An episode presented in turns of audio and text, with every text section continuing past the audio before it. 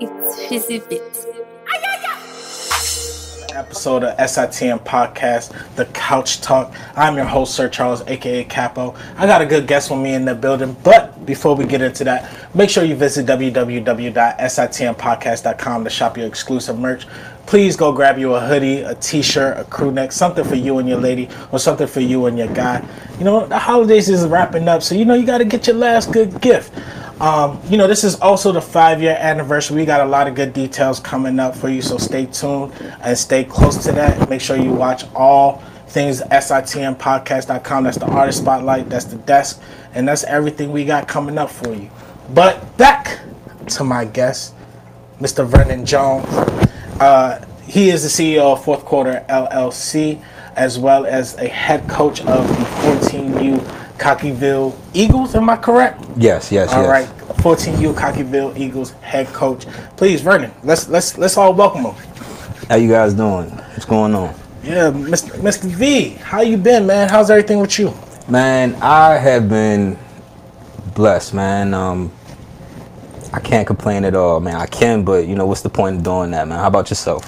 I'm pretty good, you know. Yeah, just took a break, just got back on the couch talk, so you know what I mean. There's, there's a lot of good things happening for me. Uh, ever since uh ever since you told me that you wanted me to come on, I've been keeping an eye out for, you know, the things you guys been doing. And especially this past week I've been uh just watching episodes trying to make sure, you know, I'm on my P's and Q's when it was my turn. So That, that's what's up, I'm man. excited So to be here. that's I'm I'm happy for you to be here. So that means that we're gonna see you on this on this five year anniversary you got coming up. We'll talk about it off Okay, camera, but, okay, but okay. that means we just gonna see you. I, I'm, All right. I'm just letting the people know where, where they can find you after this episode. all right. so V, man, what, what's going on? Like, first things first, man. You know, I've known you personally for for some time.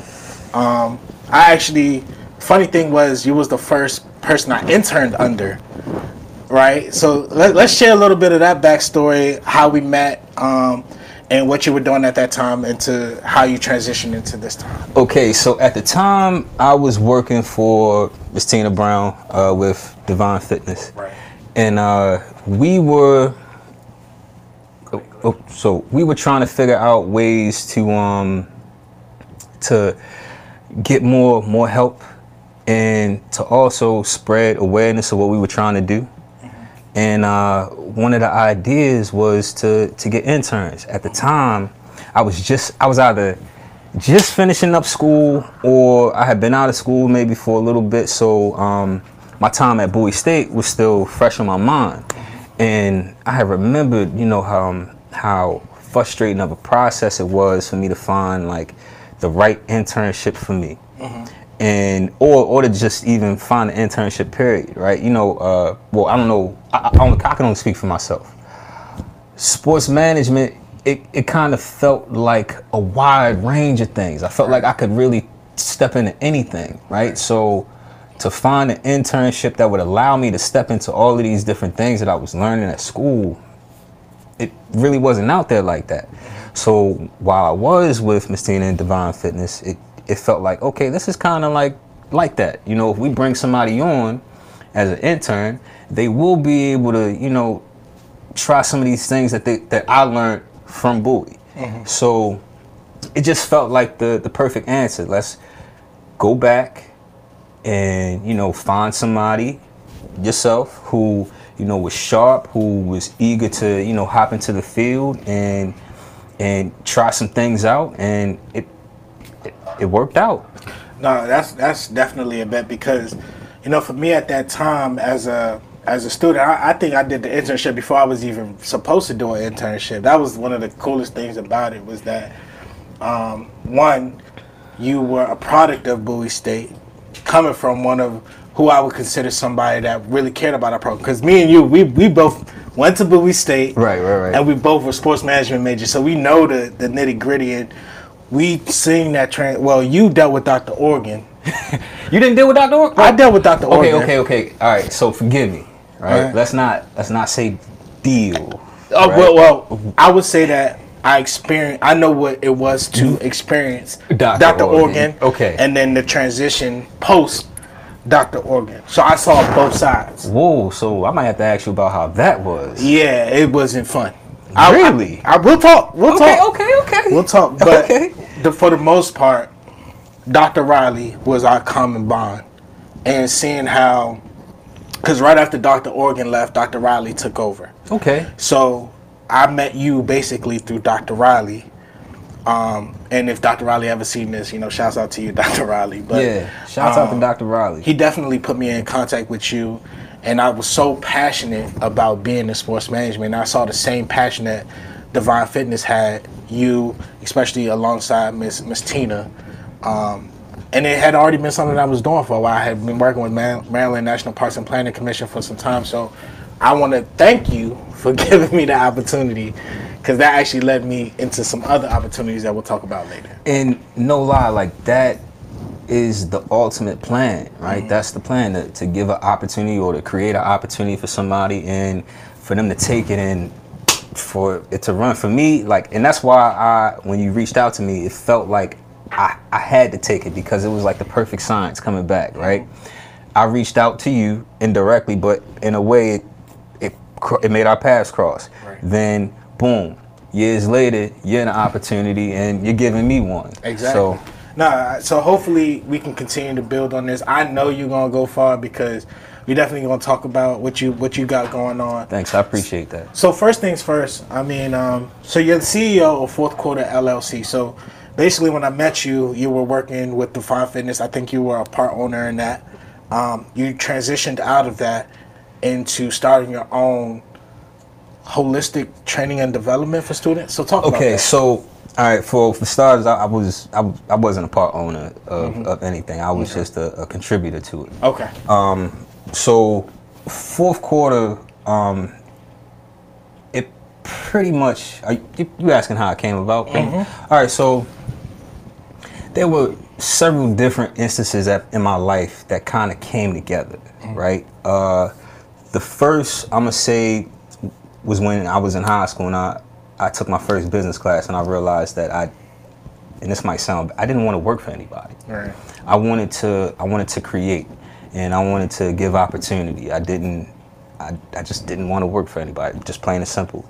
And then um uh once I I found myself at Bowie, all right, now it's time to pick a major, right? You got of course everybody's experiences. You got people in your corner saying you should do this, you should major in this. Um, and then, you know, you got things that you see, uh, this career makes a whole bunch of money. Then I found out about sports management. And the way my life was set up, it just felt like the perfect match, right?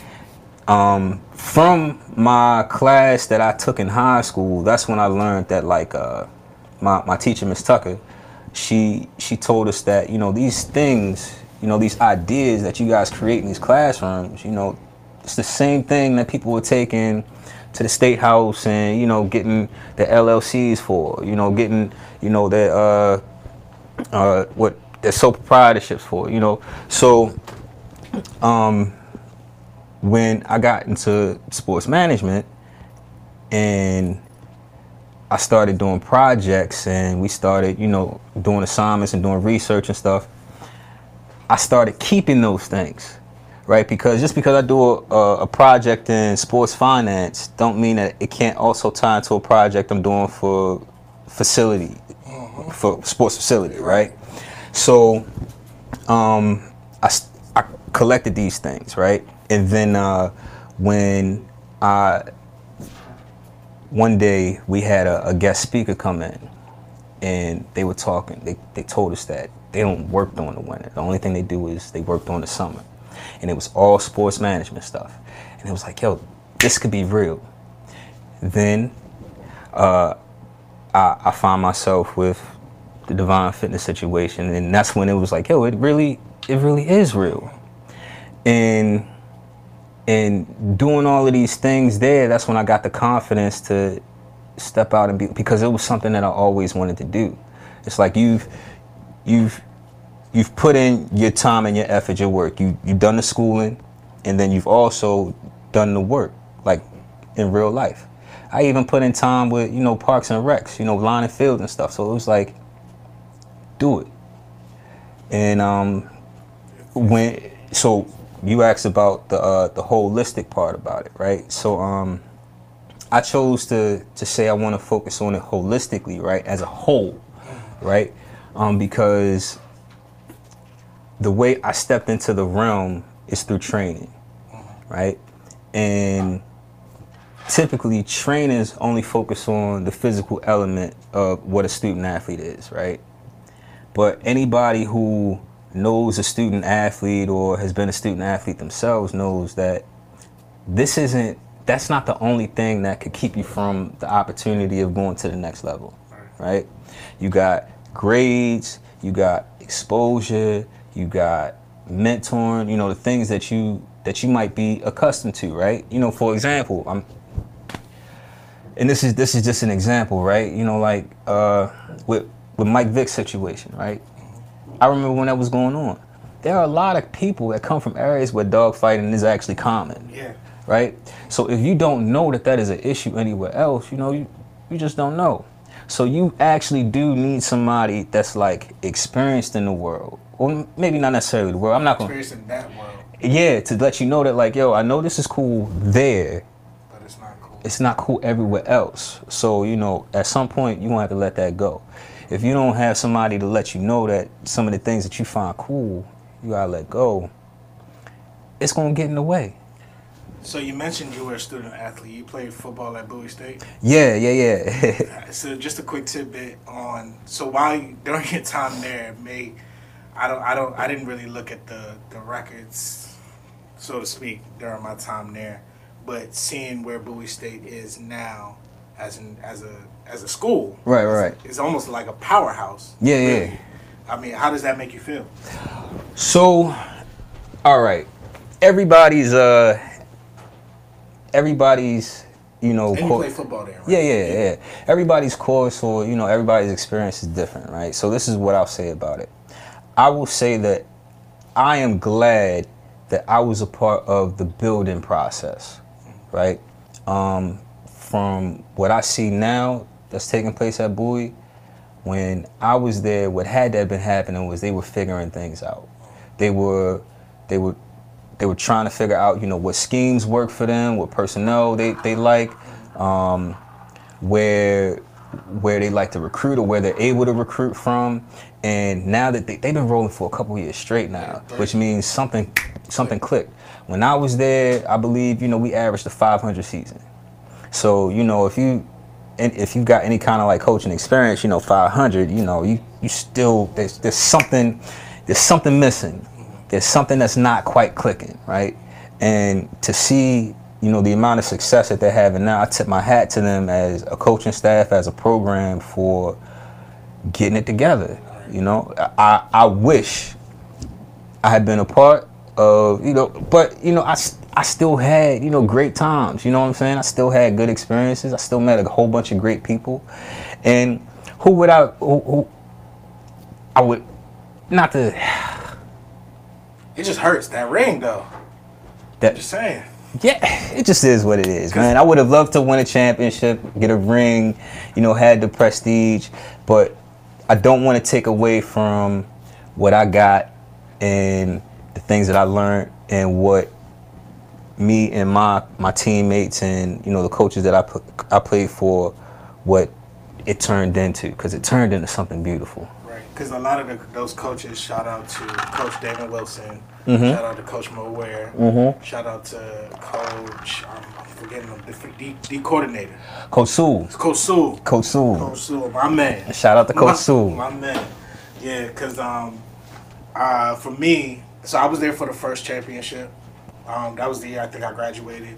I worked with the athletic department for Mm-hmm. some time. I don't know if you knew that or not. No, I didn't. I didn't. Yeah, so I work. I actually interned with the athletic department um, prior to my other internship, but I worked for them for a, about two years. I did two years with them, so I experienced the first championship. Got to be a part of the second one. Um, AD was supposed to give me a ring, but uh, Oh, for real. I'm telling you, It, so I mean, all right. I'm all right. telling you, AD my man. Okay, so? I feel like it's okay for me to say this because I went to a HBCU, Mm-hmm. and before I say this, all schools got their shit with them, But everybody that's went to a HBCU knows that HBCUs got some shit with them. Yeah, yeah, of course. So that that was the shit that you just had to go through. you Yeah, know? I mean, but so you know, we don't have to get into it now. We can talk about it off camera, but I think AD understood. I'm not saying that I was a difference maker, but I had my own show at Bowie, and um, that season before I, me and him had a, a lengthy conversation about the sports management program at Bowie State and its relativeness to the athletic department. It was it was non-existent. It didn't it didn't make no sense to me. So it was post Organ and post Riley as well. So I was able to kind of finesse a system that worked for me and it did me wonders. And I developed tons of relationships just by doing that. Um, but that's another story for another. But uh, yo, so after so pretty much after my time at Bowie, I ended up getting an internship with with DC United, so coaching kids soccer.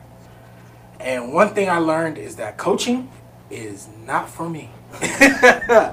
It it's not for a lot of people, it's man. difficult. Like I work with kids, you know, in day camps and summer camps and things like that.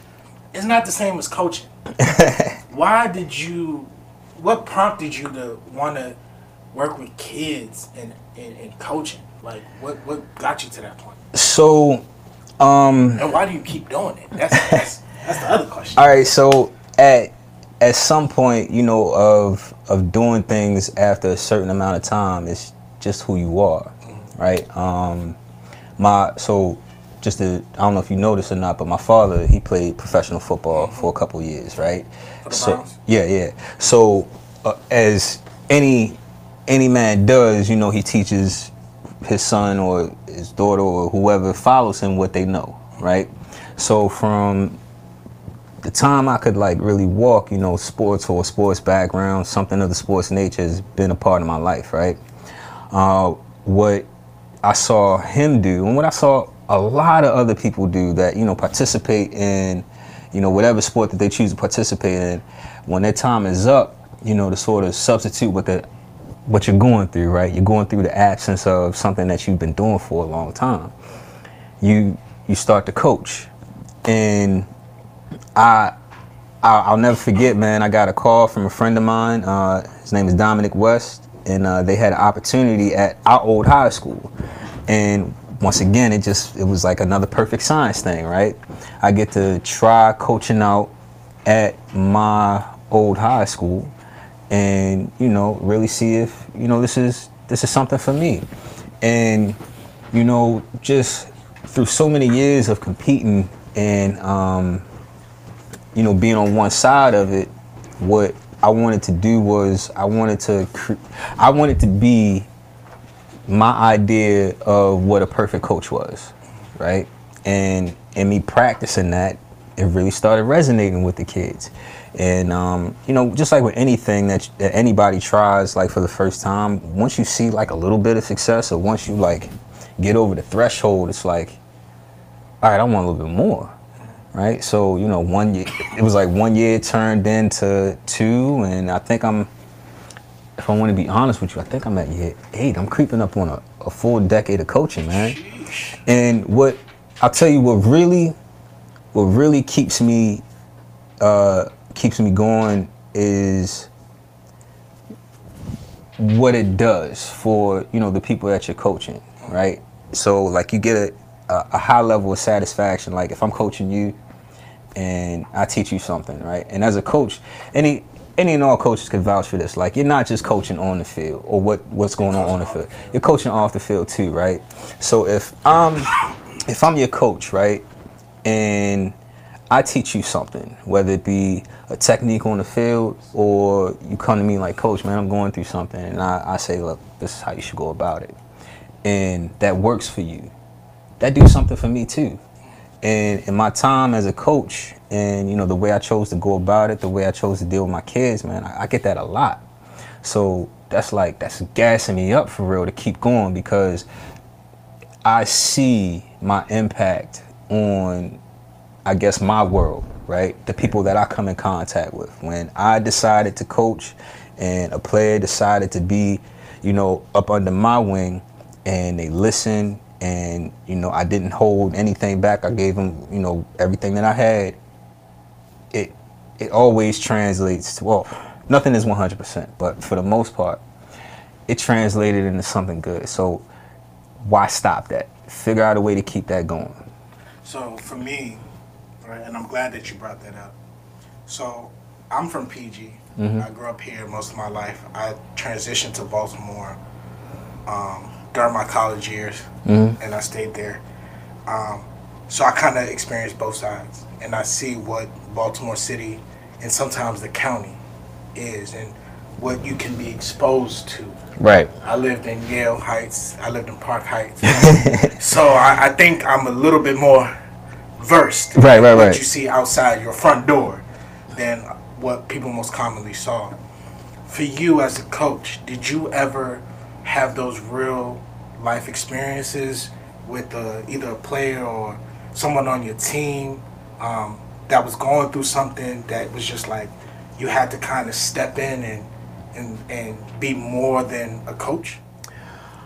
More often than than than not. I so specifically specifically you know about you know about Tyreek. Of course. uh, my my younger cousin, and that was a situation where I felt like I needed to step in on because um, because with with him specifically, and and knowing and knowing where you know his what his living environment looked like, the chances of him just seeing the opportunity. With with me, it's just about seeing the opportunity. I can't guarantee nobody's success, right? But what I can say is, I can help you get to the door. Whether you walk through it or not, you know, that's up to you. But I've gotten to certain doors before, and that path worked for me, and I tested it out with other people. So with him specifically, yeah, like um, I, I've, and a lot of times what will happen, right? And um, you'll have a conversation with a kid, right? And like uh, I've been I've been coaching for so long, man. I, I look at it differently. Like I I've been starting to call myself a sensei because like it's it's starting to become like a magical kind of like masterful type thing. So you'll have a conversation with a kid, and without them even knowing, they're giving you hints about what their life is like, or they're sending up red flags, right? And you know, And they, and they think they hiding it. yeah, they think they hiding it, right? Mm-hmm. But whole time in your head, you're like, whoa, You- whoa, science. whoa, whoa. so with so many of my kids, and you know, I, I'm not going, to you know, say no names, but you know, they they know who they are. Well, actually, they don't, right? Because what I also believe, and I, I've seen on so many occasions, I, and specifically with Tyreek, right? A lot of times you'll say, "Don't do this," they do it. He just want to test it out. So you gotta you, you gotta learn like a, a, a way of saying or suggesting a different route without letting them know I know what you're doing or I know what's going on. And allow them to like uh, come to the idea or the conclusion themselves or to like kind of get their own fear or their own imaginary idea that you kind of know, right? Because like carrying that label as a coach also holds like a high level of respect. I used to teach, right? And every day, my kids used to wear me out. When they found out that I coached, It was like a different level. it was like a diff, a whole different level of respect, mm-hmm. right? So, if you know a, a kid is talking to me about you know or, or you know child like kind of hide what they're going through, but still trying to talk to me, I, I I'll give them a hint that I I, I know, but I'm gonna still kind of let you know that I don't know. Yeah. And then allow that like my respect that in the label that I have to steer them in the right direction. Yeah, because with someone like Reek, right, mm-hmm. where, because I have firsthand experience where I, I saw the work that you put in with him. I know the talent that was there and I know where we are today. And when you look at somebody like that, kind of hurts because it's like you're you want the best for that person, even when that person don't don't know what's best for them. See, and I, I'll tell you, when it comes to that situation specifically, right? Um, there's there's a lot of truths that you kind of have to accept, and one, um, and you probably feel the same way because you know him, right? Um, where he is right now, if you care about him, you don't want him there, right? But if you are knowledgeable in the world, you know about certain things that's transpired in society. Unfortunately, more than likely, That's that's where that's where he was going to end up, and like and there is there is an infinite amount of paths you could take to success.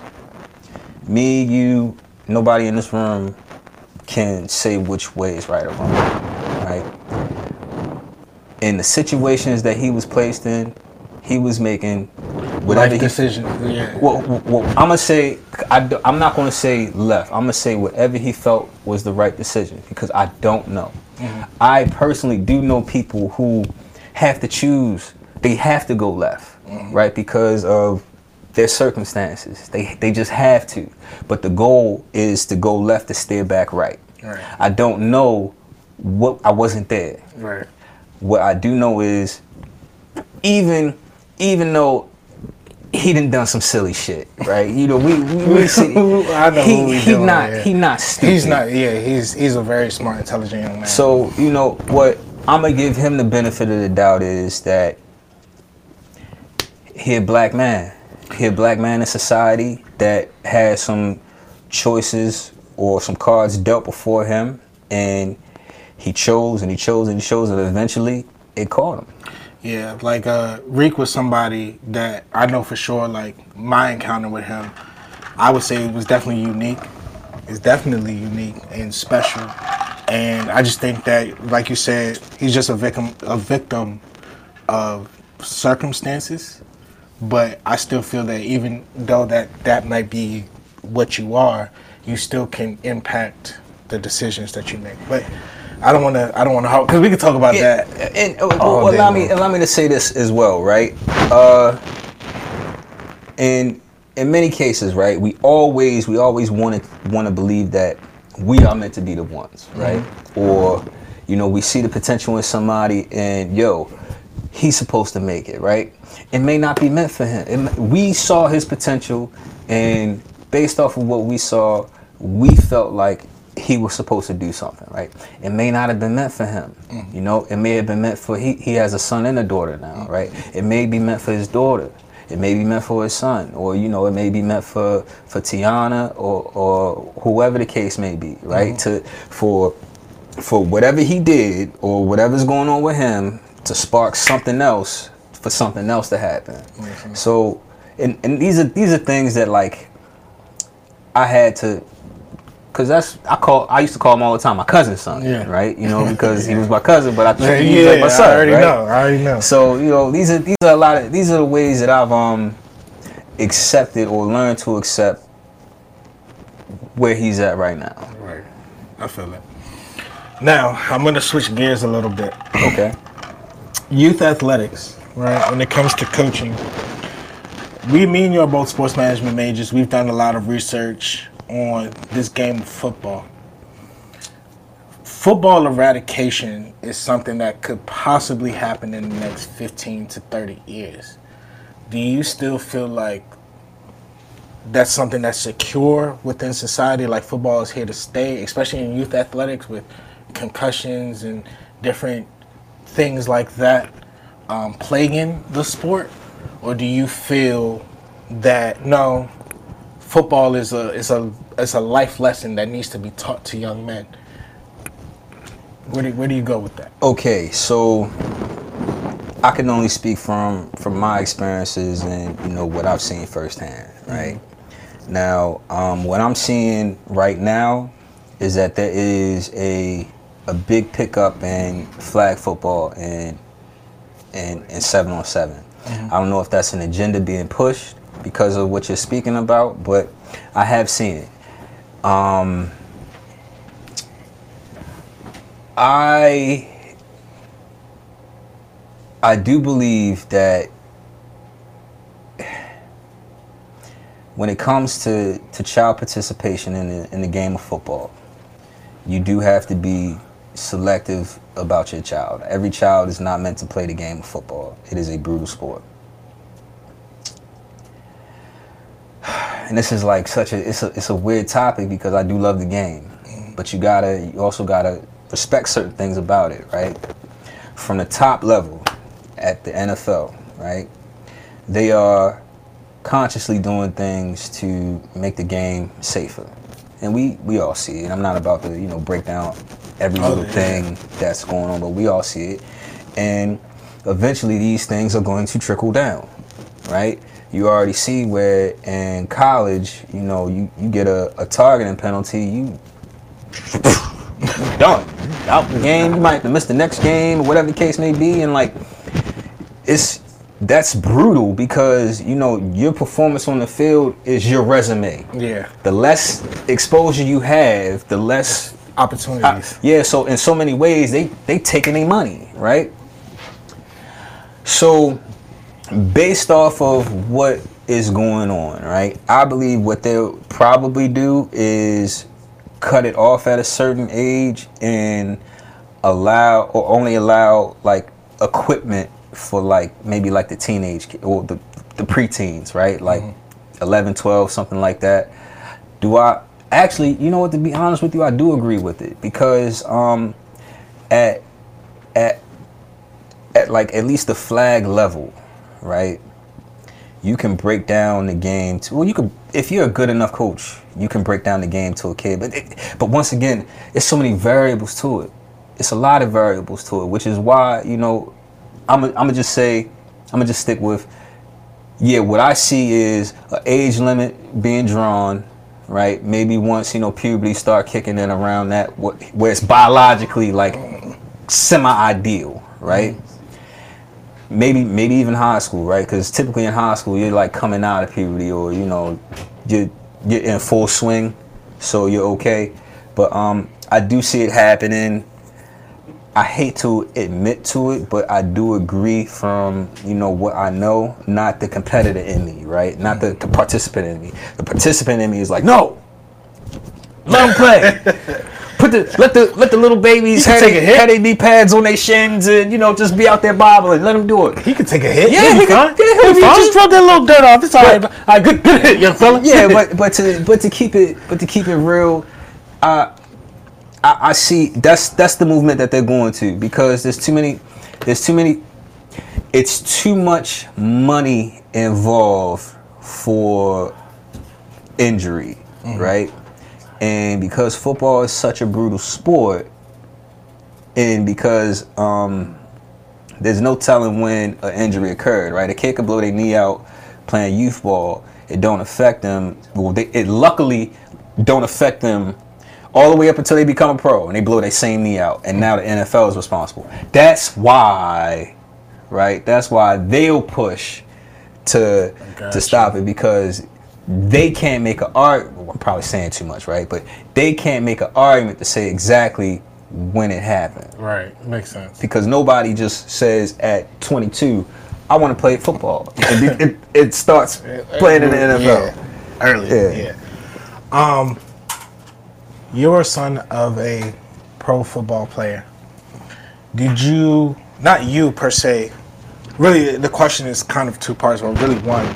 It's really asking about sport burnout, right? Okay. Parents that tend to kind of force a sport on kids.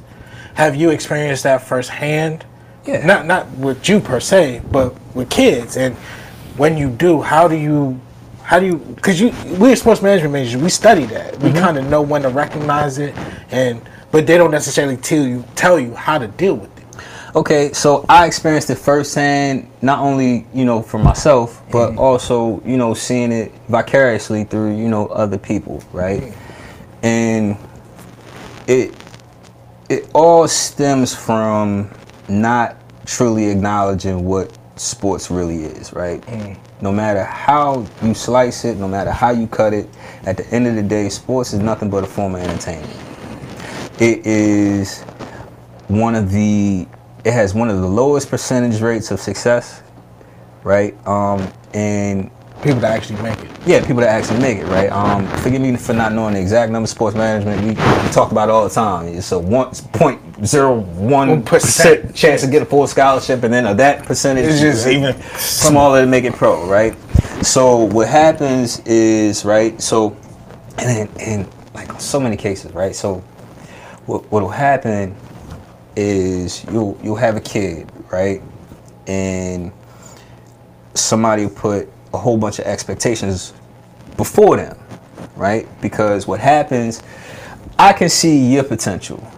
You don't necessarily see your own potential, right? So I can see this going through the roof, right? But you might only be able to see maybe like the next four or five years, realistically, right?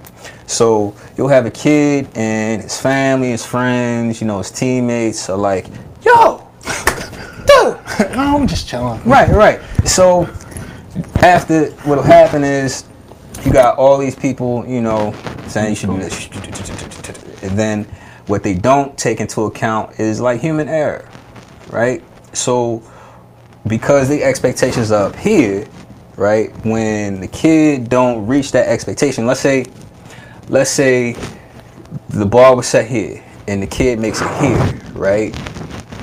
Everybody's disappointed and they let the kid know, but they, they still went up high, right? So now the the game has less of an impact on the kid, and they start to not be into it as much because their failures, well, not e- not even their failures, right?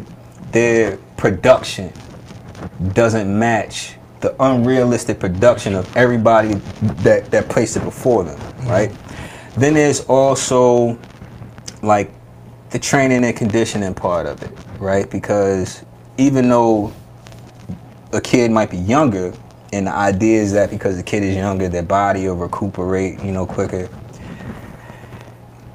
Sports, regardless from from cheerleading to you know track and field, it you gotta practice, and practice takes time. And you know when you're a kid, you got so many goofy interests so many, so many interests. You know what I'm saying? The kid might still like butterflies, you know, and but gymnastics takes time.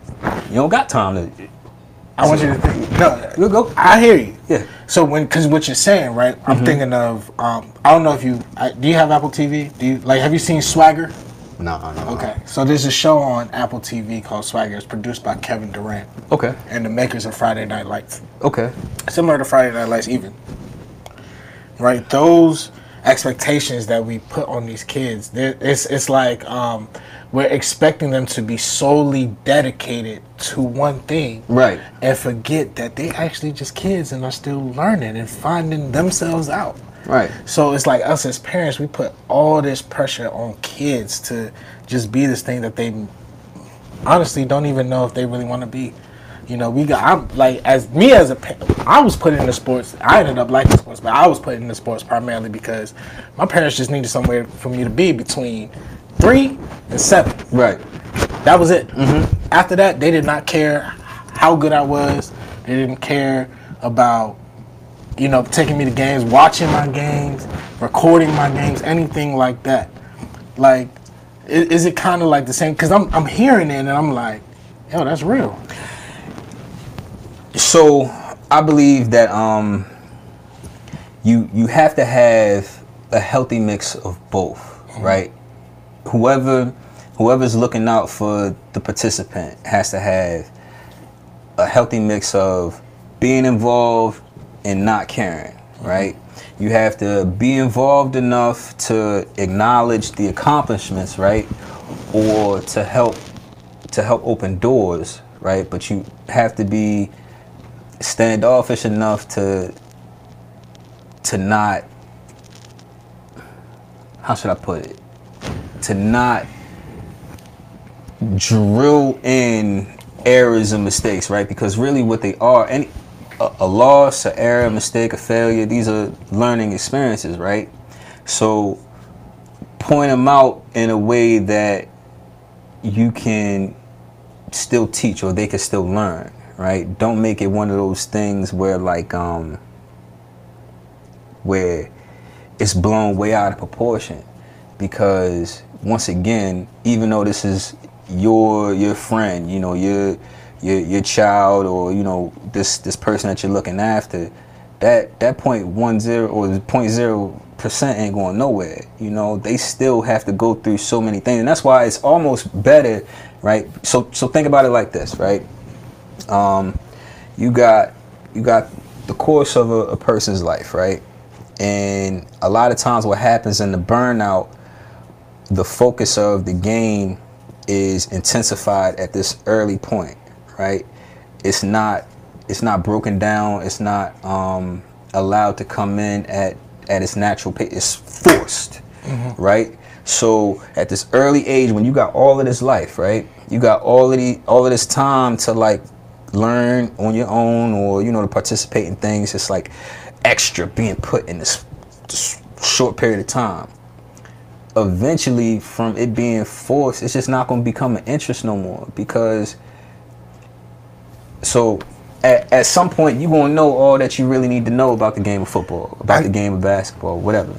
No, I feel you. Because for me, it's like, how do you recognize that firsthand experience? So, like, I, I brought up Swagger, right? Mm-hmm. And I'm seeing how I, it's a good show to watch. It's a great show. I'm a yeah, I'm mental But- note. The the the mother in that show, right? It's like, yeah, she's supporting the kids. They, so the kid's dream is to make it to the NBA, no matter what. NBA. I can see that he's passionate about it, but it's also like the mom is definitely playing a hand. Is she playing the hand because the child is actually the one pushing, or is she pushing? You know what I'm saying? The agenda on the child. That's one. And two, my second example was like somebody like a DK Metcalf, who was breaded into Right. becoming that type of individual that he is. Freaking nature, Mm-hmm. right? Man been lifting weights since he was a toddler, Right, right, right. right? he was groomed to be this NFL player that he is. So how do you identify whether it's a parent pushing their child into a sport or that child actually wanting to be in, involved in that activity? the way I identify it, you gotta you gotta pay attention to both, right? You gotta pay attention to the child, and you gotta pay attention to the parent, and you know their relationship together, right? Um, the child, and we spoke on this before. Um, they'll be talking to you, and they'll be giving you red flags, don't even know it, right? And then, of course, a lot of times when it comes to situations like that, you know, the parent is proud of their child, right? So they're gonna let you know that they care about every single thing that's going on with this kid right now, right? And fortunately enough, um, I think uh, in my own experience as a coach, because I haven't had, I've had a situation or two, but nothing to like you know, really like say like, uh. But um, I I think uh, you know, as a as a coach myself, I've been able to demonstrate that I know enough to keep the parents like the line between the, the field and you know the sideline. But you know, yeah, uh, uh, that's those that's what'll you know initially trigger like he he or she they they on the field you know talking to me you know or or saying too much. There's nothing wrong with having a conversation but there's there's one thing where it's like my fault where it's like you talking about schemes now. You talking about you know where players should play or you talking about how much you know your son will How much playing daughter- time, yeah. Yeah. And these these are things that are like uh, you could have you had the opportunity to be the coach. You, you didn't.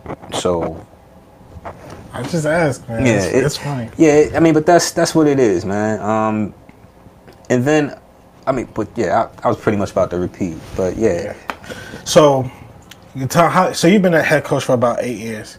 I was. I was. well, uh, not necessarily i've been coaching for eight- coaching I- for eight yeah years. yeah i haven't been a head coach How long eight have you been at um, Cockeysville? actually this this past season was my first season man that was an opportunity that kind of like uh slipped and fell into my hands um You were you an assistant coach before, or have you worked with the team? So originally, um, a few years back, I had an opportunity to be uh, the D coordinator for the 14U, but um, some things happened that didn't quite work out. I was coaching at Dulaney at the time, and it, it fell through. But this past, uh, I'm gonna say this past summer into fall, um, uh, one of my players, Tristan Forby, uh, his, his his mother and father, uh, Paul and Michelle, they've been super supportive of what I've been doing with fourth quarter. And uh, one day I get a, I don't remember if it was a call or a text, but um, they let me know that some things had happened with the 14U. Uh, the coach had had left, and um, he took like half the team, right? So it it get real grimy. I'm, the, I'm, um, I'm hip. I'm yeah, get- yeah. So when he left, he took like half the team, and um, it was like a small group left with no coach,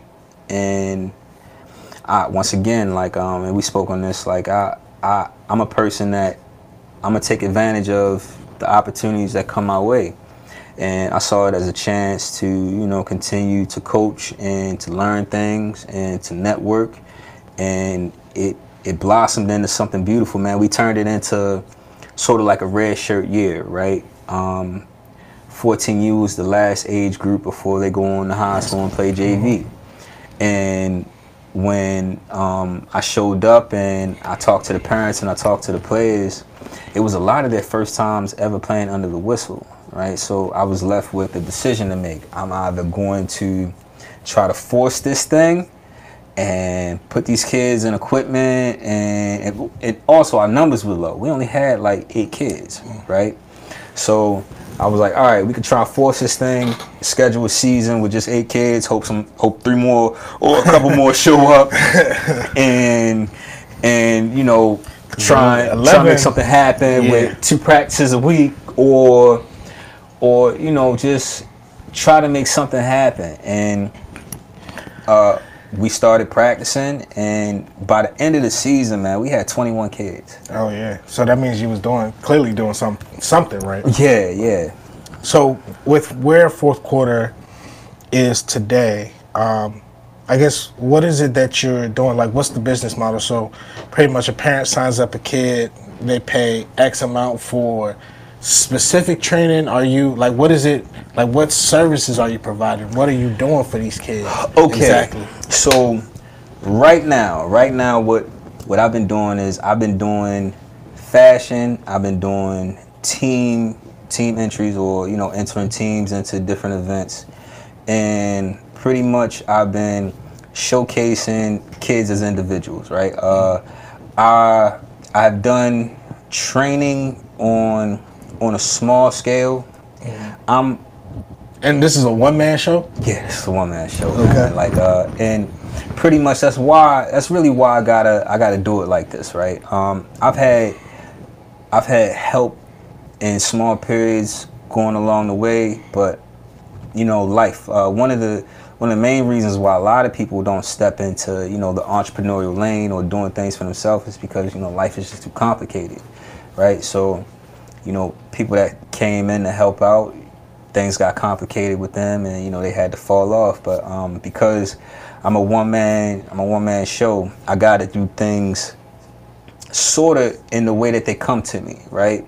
So when the pandemic hit, everything kind of shut down, right? I couldn't do any like personal training in the gym. Um, people were kind of skeptical about meeting up on the fields and stuff like that. Or a lot of the parks was like shut down. They, they weren't letting people come come together in any kind of any kind of way, right? But I had already done stuff, right? I had already so I I started by showing off other kids highlight tapes, right? Right. Um, growing up playing ball, one of the, the lessons I was taught was take what the defense give you, right? I ain't really have a whole bunch of resources. I had a phone, I had a laptop, and I had social media. All right, and through that, I was able to study the market. Um, and I'm, fuck it, I'll, I'll leak some secrets, but like, uh, what I noticed when it comes to the training aspect of it, right? What a lot of trainers do, and we, we spoke about it, they only focus on the physical. And when they show what they're doing, right, they're showing you executing their workout, right? So, or their cone drill, which is pretty much Cause a cone, a cone drill is a cone drill is a cone drill is a cone drill, or it, it is a ladder is a ladder is a ladder. You know what I'm saying? I don't care what a motherfucker says. Yeah. so, all right. So, uh, what that is is it's your creativity put to life, and you're showing the kid's ability to do that drill. What you're not showing is what that translates to on the field. A coach, a coach cannot, or, or there isn't a coach under the sun, right? That's going to go to any one of these trainers and look at their kid going through a drill and be like, "I want him now." They're going to say, "I like him. What his film look like?" And if his film look crazy, then it don't matter how well he execute that drill, how cute he look with his his matching gloves and cle- cleats and everything. Cool. It don't. It, the shit don't matter, right? And that's one of, the, like a lot of people. Um, that's how they were marketing, right? So I was like, all right. Uh, fourth quarter is something that's genuinely me, right? This is something that my life was literally about, right?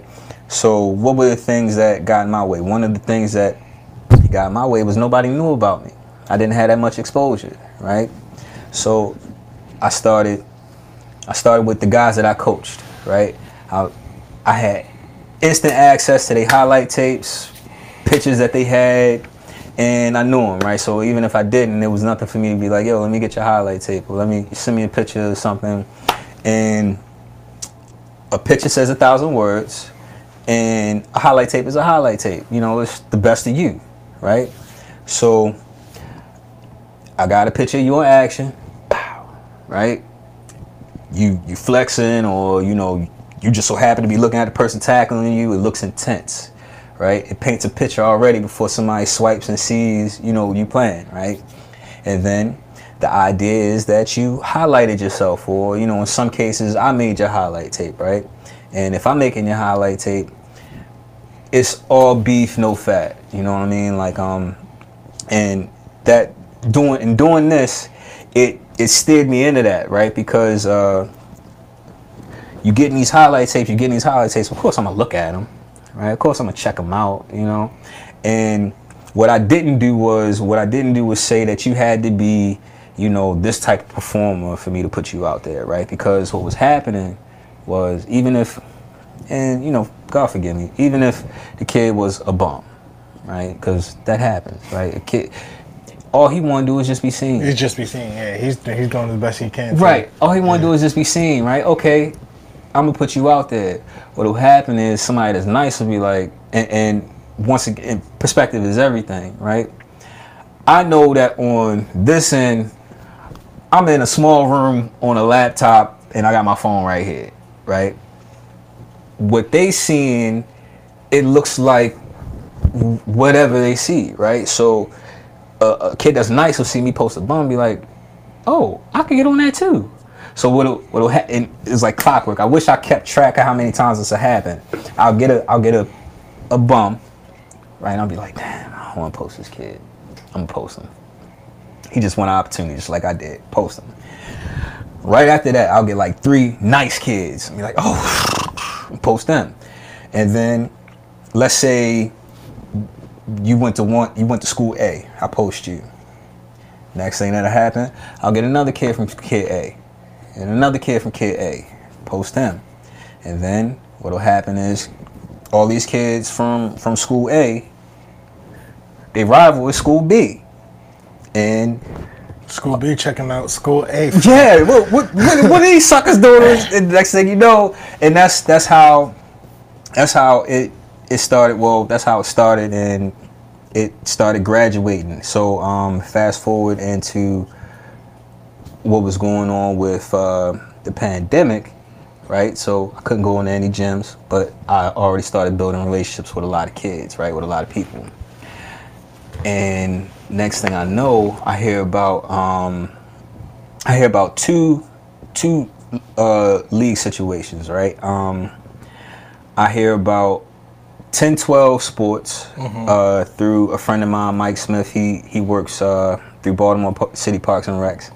And then I heard about uh, One Motion Sports uh, They're ran by this guy. I, I only know him as Q, but they do a lot of great work as far as visuals, as far as training, and you know putting things together. And um, throughout everything that was going on through the pandemic, people, you know, having to stay indoors, don't look at me, you might get me infected. These two things through, they squoze through the crack, right? Because it wasn't that much contact. And and having, you know, still having a relationships with the kids, you know, talking to them, they giving me red flags, not even knowing. A lot of people were going through depression. You know, a lot of my kids was extremely worried about their future because they couldn't play. Right. A lot of kids needed that season, right? So I was like, all right, boom. It's not perfect, but it's something, right? Um, and both of these opportunities, they, the kids uh, would have footage, right? Um, 10, 12 sports and one motion, they, they recorded, they had camera, right? One man wrecking crew. I don't got a whole bunch of equipment, but I, I'm not afraid to take steps and do things, right? So, boom. I see it as we get into this, y'all can get some film. I don't know what the competition going to be like, but I ain't heard about nothing else. So if you nice, you heard about it. We gonna hop into these things, and whether they want to admit it or not, man, um, playing in these things saved not only fourth quarter because through being involved in these in these these two leagues, You have something to do. I got exposed, right? Right. Not only as as a business, but you know, as a coach, my players got exposed. All of these things, right? It, it But- all intertwined. Right, right, right. And my players, you know, figuratively speaking, stayed alive, right? They were in something that motivated them again. They, they now had a reason again to lift or a reason again to run and to work on their hands and do stuff like that. And um, from there, I just continued to to ride the wave, right? So, and being in one motion, I had to I had to figure out our jerseys, right? And even before um, having to figure out the jerseys, I had to figure out ways to market, right? Um, at the time, uh, I was I was doing uh, a little bit of fashion work with a friend of mine named Tyrell. We were doing hoodies and T-shirts, and that was working out pretty well. But life happens, right? You know, and it it slowed down. But boom, because we in this league now, I had to think about fashion again. Luckily, I already started, so okay, we're gonna design some jerseys, but you can't just stop there, you know, because you could you could market elsewhere. You've already done just t-shirts and hoodies, so take it further. I did the jersey tops and bottoms. I did sleeves and accessories, and I'm I'm going to continue to to dive learn. into the fashion, right?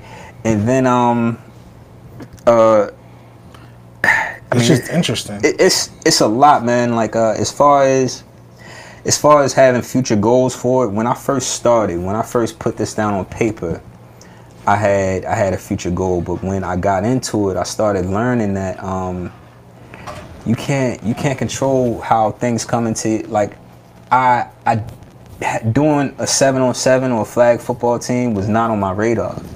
But because of what happened, it fell onto my radar. Now that's taking me to a whole different a whole different level, a whole different, you know, lane that I wasn't even considering. But I I kind of like it like that because um what I feel that it does for me is it gives it just gives me more chances, more opportunities to find a niche. My original plans didn't go anywhere. The only thing that happened was I incorporated more. Exactly. You just got exposed to a lot more. Mm-hmm. No, that's that's what it could be a, a lot of times with uh, with these experiences. And from what I'm hearing, I think from a personal standpoint, it, it sounds like you're still growing and developing, and you've actually put yourself into three different in sports industries, so to speak. But, but but just think about it, right? That's exactly how Bowie set Set it, it up, up, yeah. right? Because you know how to do everything. and and and that's why like it it it trips me out because like I have I have conversations with friends, I have conversations with family, and they they want to know specifics, right? I can't give you no specifics, right? I could give you like a, a generalized idea without really telling you anything. But as far as specifics, the only thing I can tell you is I'm about to. So with this, right? This is this is new. Mm-hmm. I'm about to Fresh off the press. I'm about to make a I'm about to make a sweatsuit. And I'm gonna walk around in it and whatever happens from there happens from there.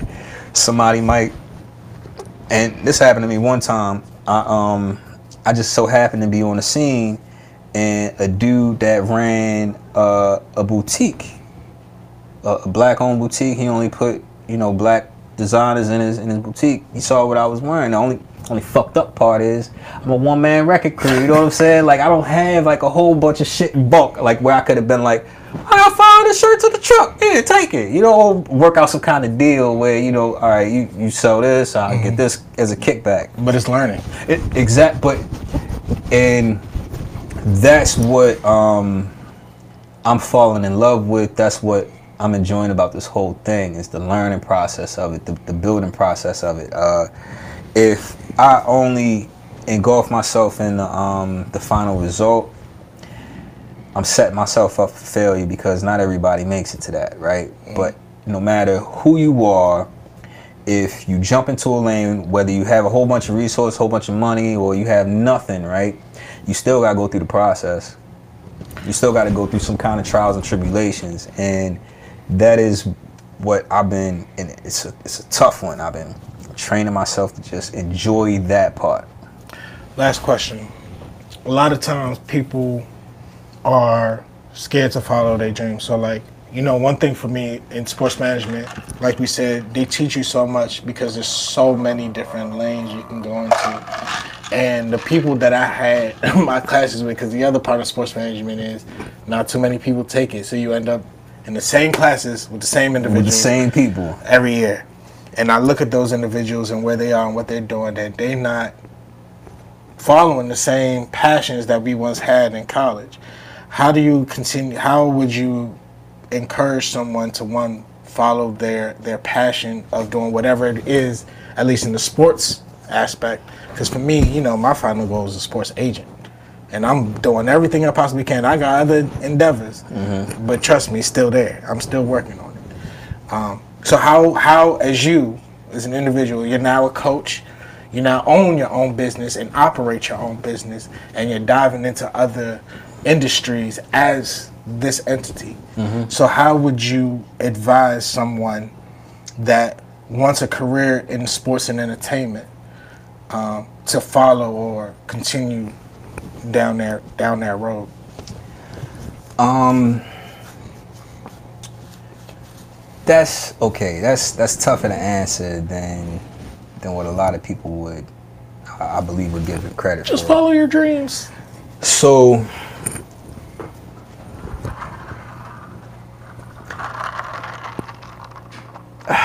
it's not all right. Following your dreams is it's a it's an opportunity for everybody, but it's not for, meant for everybody, right?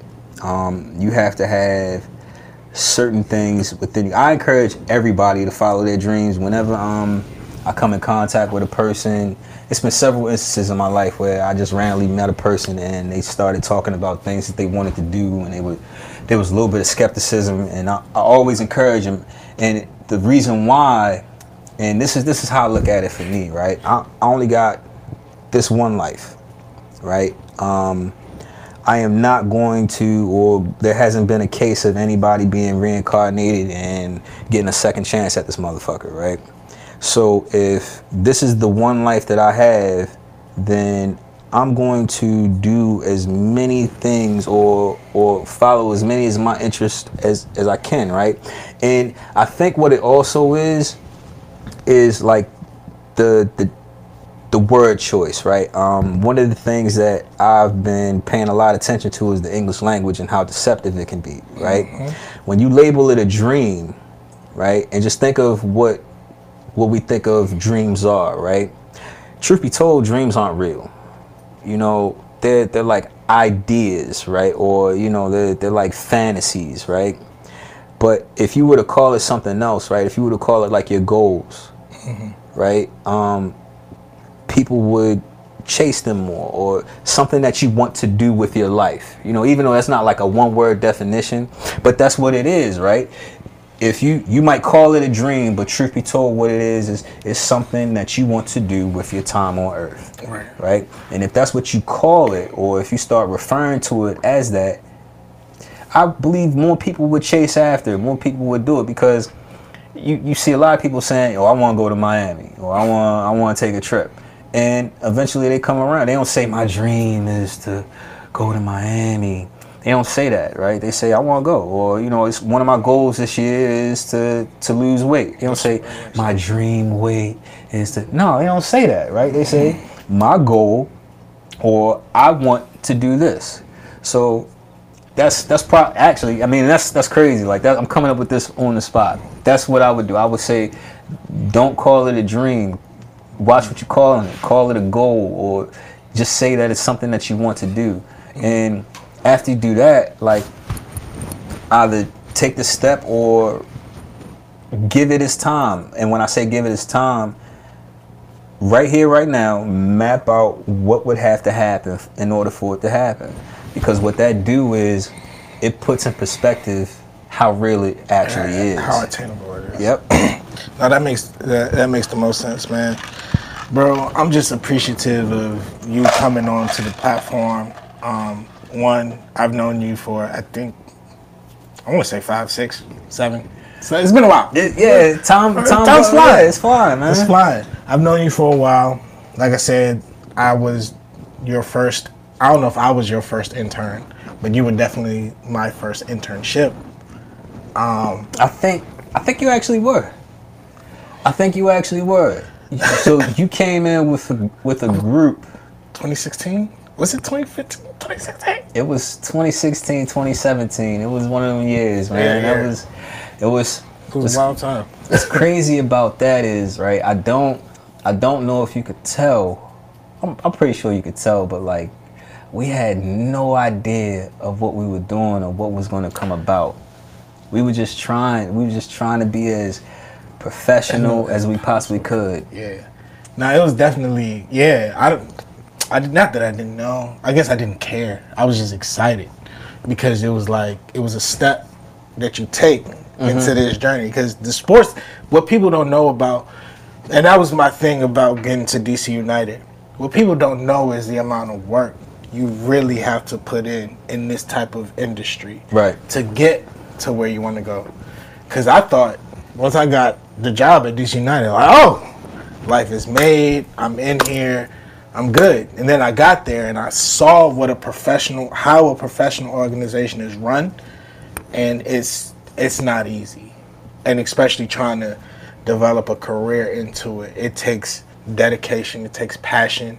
It takes a lot of uh, in, intangibles that people aren't necessarily ready to be a part of when they get into this lifestyle. So from me to you, I know what it took personally, or I think I understand it because I'm not an entrepreneur yet, but I know the level of sacrifice and the dedication that you had to give to get to this point, especially when it comes to training athletes. So I commend you for that. And no regular athletes, these is high school boys, middle school boys becoming high school boys. So Right.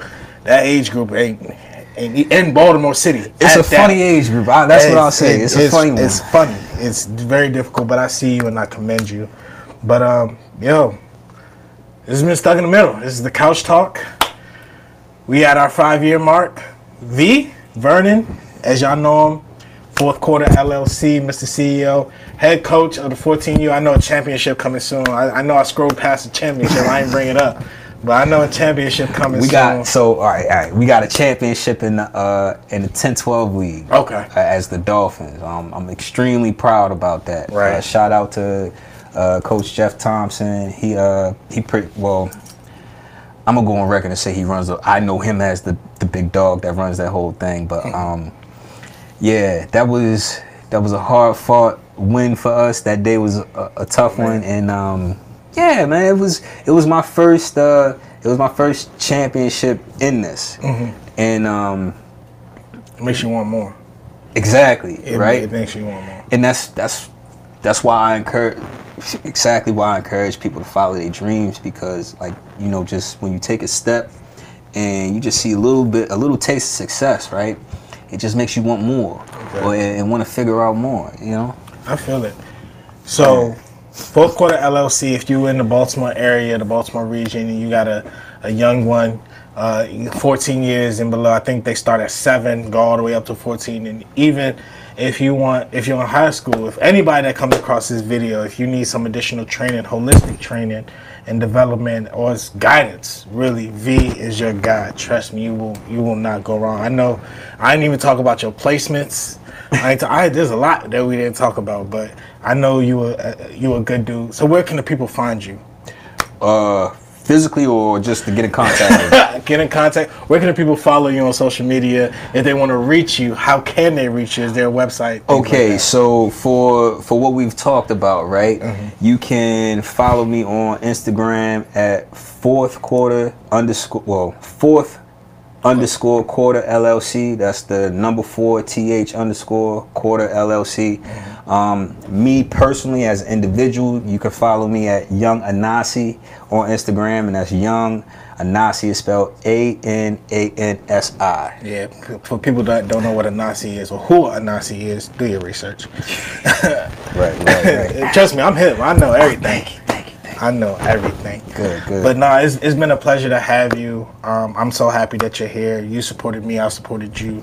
Um, you're a guest of the show. You're welcome anytime to come Thank you. on. If you have any other endeavors that you want to talk about or come onto the platform, we definitely welcome you. I told you, Stuck in the Middle turns five this year. So you definitely got to come out and support. We definitely got a little shindig coming out. I know you in Baltimore, and this was a little drive for you. Look, I have I've taken some trips for some adventures, so you know this is this is nothing but uh, a quick little bop for me. So you know I will I will definitely show my face. I will make sure that you get the invite, and when you come out, you have a good time. But yo, my name is Sir Charles, aka Capo. I'm the host of the Couch Talk. This is the Couch Talk. This has been SITM podcast. Um, you got, I got everyone in the building. It's a packed house. Yo, just make sure you stay in tune with everything we got going on. Make sure you like, comment, and subscribe. We need that engagement.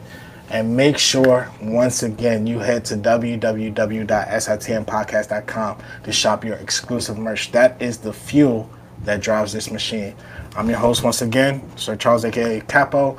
This is Vernon, fourth quarter LLC. It's the Couch Talk. We out. Man, this was fun. Fizzy Bits.